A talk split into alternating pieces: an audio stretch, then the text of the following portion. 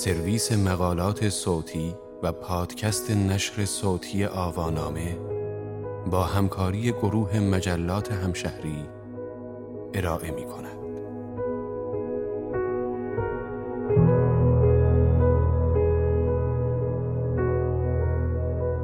کاش می‌شد این شهر رو خراب کرد و دوباره از نو ساخت.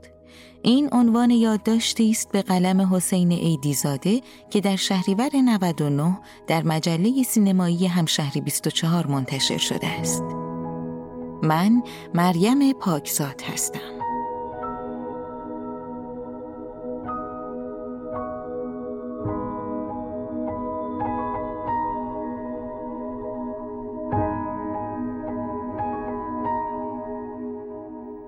یادداشتی درباره فیلم جدایی نادر از سیمین پس از ده سال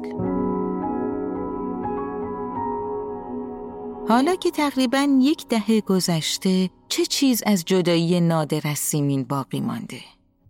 باز هم تکرار مکررات کنیم از فیلم نامه و کارگردانی و بازی ها؟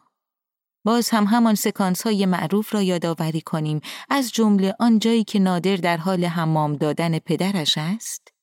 یا نه از دیالوگی بگوییم که باز هم نادر می‌گوید. اون نمی‌دونه پدرمه. من که می‌دونم پسرشم. پدرشون آلزایمر داره. اصلا متوجه نیست که ایشون پسرش اطرافش کی هست. به حالش چه فرقی چرا این حرفو می‌زنی؟ فرق می‌کنه؟ باشه؟ اون می‌فهمه که تو پسرشی من که می‌فهمم اون پدرمه.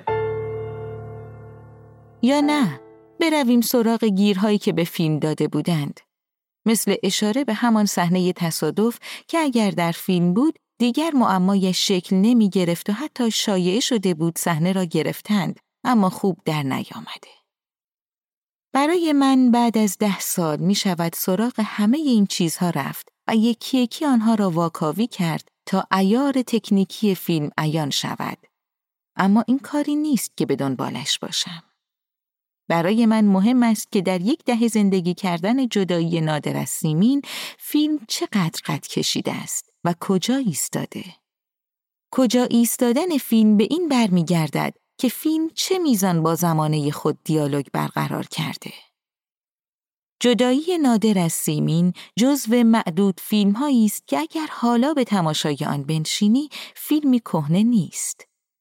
آنچه در فیلم رخ می دهد آن شکافی که میان طبقه متوسط و طبقه فرودست شکل گرفته و در صحنه قسم خوردن به قرآن به اوج می‌رسد امروز بسیار بیشتر از زمان ساخته شدن فیلم در سال 1389 حس می شود. اختلافی که حالا مثل یک دره شده و رساندن دو سوی آن به هم نیاز به پلی عریض و بلند دارد و فقط با شکستن شیشه عقب ماشین نفری از طبقه بالاتر درست شدنی نیست. جدایی نادر از سیمین در نگاه اول درباره جدا شدن نادر و سیمین بود و بچه‌ای که این وسط مثل گوشت قربانی دست به دست می‌شد شاید مانع از این گسست بشود. فیلم درباره فاصله افتادن بین آدمها به دلیل قضاوت و اخلاقیات بود. درست است این بود، اما خیلی چیزهای دیگری هم بود که امروز خودش را بهتر و بیشتر نشان می دهد.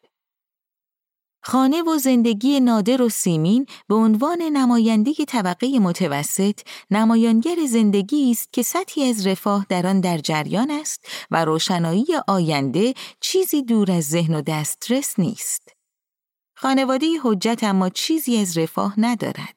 زندگیش روز را به شب رساندن تعریف شده و اصلا مجال فکر کردن به آینده را ندارد. فاصله این دو خانواده و شکافی که بین دو رکن اصلی این دو خانواده در طول فیلم شکل می‌گیرد خبر از روزگاری تیره و تارتر می دهد.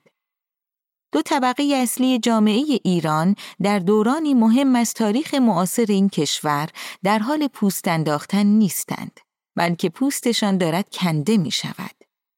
حالا که یک دهه گذشته به این شکاف نگاه می کنم.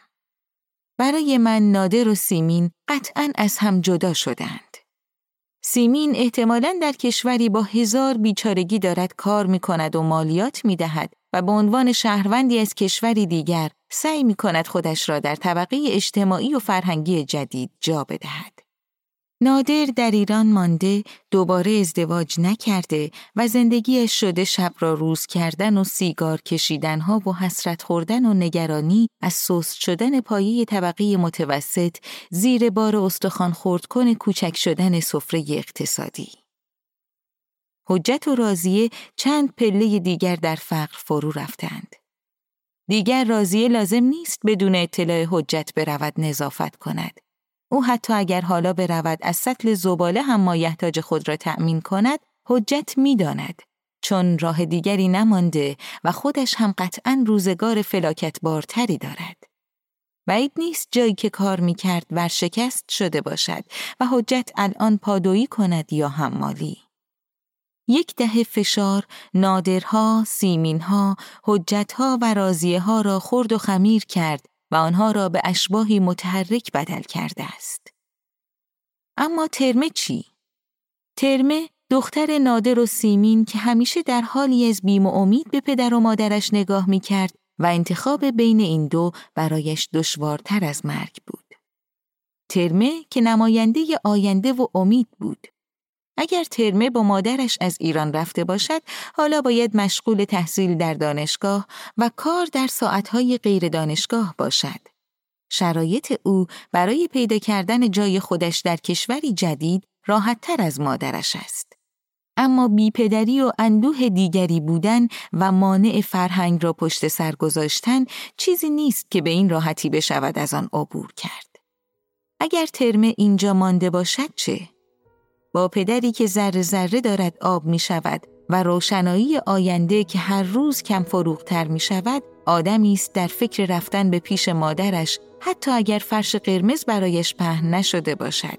چون سرخوردگی و ناامیدی چیزی است که به کف آورده. جدایی نادر از سیمین یک هشدار بود.